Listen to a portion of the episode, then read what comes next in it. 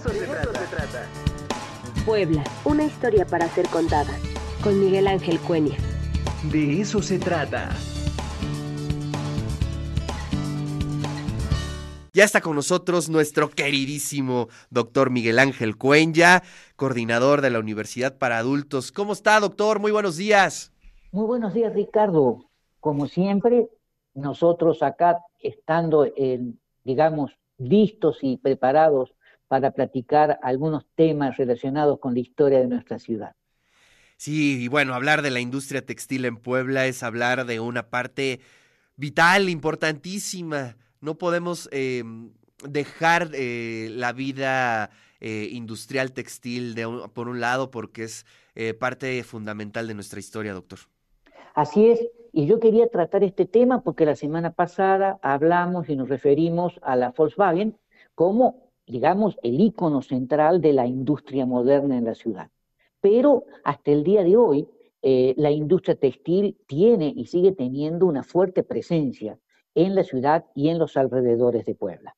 Digamos, en ese sentido, nosotros no podemos olvidarnos y dejar de hacer referencia, como tú muy bien señalabas, a la industria textil.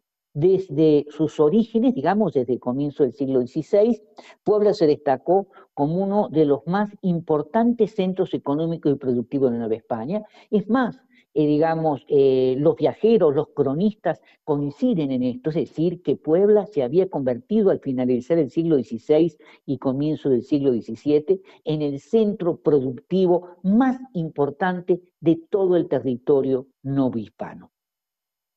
Digamos, nosotros ya hemos eh, platicado en otra oportunidad la importancia que tuvo la industria harinera, la industria del cerdo, si todos recuerdan, con las tocinerías, de la industria del vidrio, la industria metalmecánica, pero quizás de todos los productos que se elaboraban en Puebla, había dos que sobresalían sobre todo. En primer lugar, la industria textil y en segundo lugar, la producción de jabón, que estaba relacionada con la industria del cerdo. Hoy yo quería referirme concretamente a lo del, digamos, al papel desempeñado por la industria textil de manera particular. Nosotros en ese sentido podemos señalar que desde su fundación se dieron facilidades, grandes facilidades en Puebla, digamos, y no así en el resto del territorio, eh, para el asentamiento de tejedores, ya fueran provenientes de la Ciudad de México, de Cuba o sobre todo de España. Y no solamente se van a trabajar la lana, sino que también Puebla va a ser un centro, un espacio donde se le va a permitir el trabajo de la seda y por lo tanto se van a, digamos, a establecer el cultivo de las moreras para poder impulsar la cría del gusano de seda. Y esto, digamos, eh, donde se utilizaba como materia prima. Por ejemplo, en 1548, la ciudad obtuvo la autorización para poseer telares de seda. Ninguna otra ciudad de Nueva España tenía esta autorización, así como también el cultivo de la morera, como decía, y la crianza de gusanos de seda.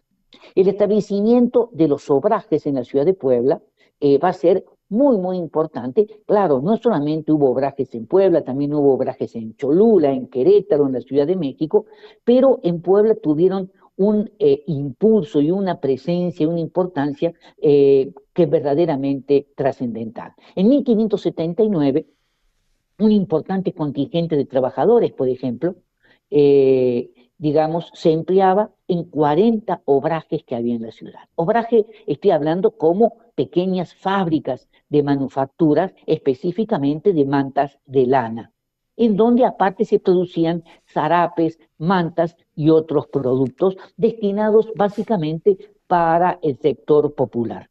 Muchos sectores de la población, en este sentido, de, en la medida que había demanda, se dedicaban al cardado de la lana, al lavado de la lana, y, por ejemplo, para finales del siglo XVIII, todavía finales del siglo XVIII, el 90% de los cardadores eran indígenas y que era un trabajo que se realizaba eh, por grupos familiares. Es decir, trasquilaban, lavaban la lana y posteriormente la cardaban para poderla enviar a los hilanderos. Y la hilatura del, del algodón este, y de la lana adquirió a lo largo del periodo colonial eh, digamos, le otorgó trabajo a un amplio sector de la población, especialmente en el siglo XVIII. Para mediados del siglo XVIII, eh, uno de los cronistas, Juan Villa Sánchez, que es muy importante, comentaba que la hilatura eh, es la última, cito textual, es la última apelación de la pobreza, especialmente de pobres doncellas y viudas que no tenían otra actividad que realizar. Es decir, las pobres mujeres trabajaban todo el día atadas a la rueca, atadas a la rueda de un torno. Para finales del siglo XVIII, todavía el 76% de los hilanderos eran indígenas. Era un trabajo que se desarrollaba a nivel familiar, el 12% eran mestizos y otro 12% de otros grupos étnicos. Ah, pero, por otro lado, a diferencia del cardado y de la hilatura, no nos olvidemos que en este área es donde se desarrolló la gran revolución industrial británica, e, especialmente en la hilatura, la tejeduría de algodón, igual que en el caso británico, fue un oficio que estuvo agremiado, fue un oficio que no estuvo relacionado con el trabajo familiar. Y acá no van a ser los indígenas los que van a tener primacía, sino especialmente los españoles, españoles criollos, españoles peninsulares, en donde el 45% de los tejedores que quedaron registrados en el padrón de Revillagigedo, el padrón de 1790-91, eran españoles, 32% mestizos, 6% castizos y apenas un 7% eran indígenas.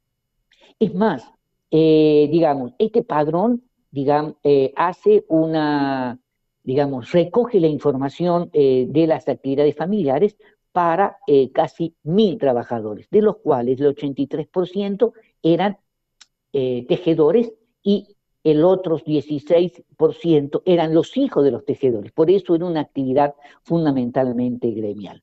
Nosotros ya hemos señalado también que a lo largo del siglo XIX la presencia de la industria textil siguió teniendo una fuerte importancia tecnológica y esto está relacionado con la propia historia de la ciudad. Es decir, nosotros no podemos olvidar que entre 1830 y 1846, a pesar de todos los conflictos políticos, de eh, los distintos sitios militares que sufrió la ciudad, de la guerra contra Estados Unidos, eh, en este periodo, entre 1830 y 1846, va a desaparecer el hilado de algodón como una actividad artesanal y pasa a convertirse en una actividad industrial. De esta manera, al finalizar el siglo XIX, ya se va a ver totalmente automatizada la producción de hilados de algodón.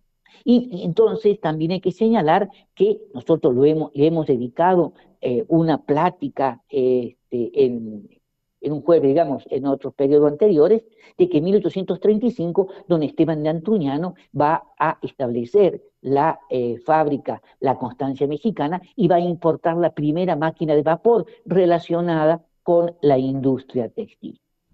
De cualquier manera, podemos decir ya para terminar que durante la segunda mitad del siglo XIX se instalaron en Puebla un importante número de empresas textiles ya totalmente mecanizadas. La guía de forasteros de 1856 nos dice que en la ciudad de Puebla y en los alrededores hay 16 fábricas de hilados y tejidos que eran muy grandes, como el patriotismo, la constancia, este, etcétera, dos fábricas que producían lana, tejidos de lana, y una que trabajaba con tejidos de lino. Entre las fábricas más importantes estaba, de la segunda mitad del siglo XIX, la Constancia Mexicana, la Economía, la fábrica del Patriotismo, que nosotros podemos ver todavía funcionando, Santa Cruz Mayorazgo, el Molino de la Teja, el Molino del Medio, el Molino de Guadalupe, el Molino de Carmen, que se habían convertido en fábricas textiles y que en su conjunto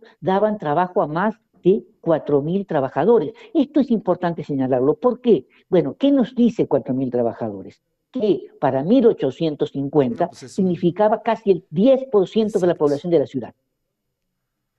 La población Tremendo, tremenda cifra, ¿no? Claro, tenía 40.000 habitantes a mediados del siglo XIX y la industria textil daba trabajo a 4.000, es decir, el 10% de la población de la ciudad estaba inserta en este tipo de actividad. Eso es, de alguna manera, lo que nos presenta la pauta de la importancia de este sector para comprender Puebla como una ciudad industrial, que también era de servicio. En todo caso, la semana que viene hablamos de eso. Eso es lo que yo tenía preparado para el día de hoy. Pues qué interesante, qué interesante. Y la verdad es que sí, este, hablar de esa cantidad de gente activamente trabajando día con día en torno a la industria textil, bueno, pues sí es hablar de, de pues, un gran porcentaje de nuestra población. Y bueno, pues eh, importante tenerlo en la, en la memoria. Y bueno, pues también subrayar las consecuencias que hubo de esa industria que pues hasta actualmente la seguimos viviendo, ¿no? A nivel... La seguimos viviendo y en los 60 tuvo un cambio muy importante cuando, eh, digamos, hubo capitales, eh, nueva gente, nuevos empresarios de origen eh, libanés que van a sustituir a los antiguos empresarios españoles y van a reactivar la industria textil tal como la conocemos nosotros el día de hoy. Qué maravilla de historia. Doctor, como siempre, un verdadero placer. Le mando un fuerte abrazo. Aquí le mandan saludos, ¿eh? ¿Ah, sí? ¿Ah, sí? aquí nos dice el buen Mark el buen Jesús. Saludos al doctor. Dice muchas gracias y saludos al doctor Miguel. Es un máster. Así es que muchísimas, muchísimas gracias. Y bueno, pues le mandamos un fuerte abrazo, doctor. Muchas gracias, Ricardo. ¿eh? Nos vemos la semana que viene. Gracias.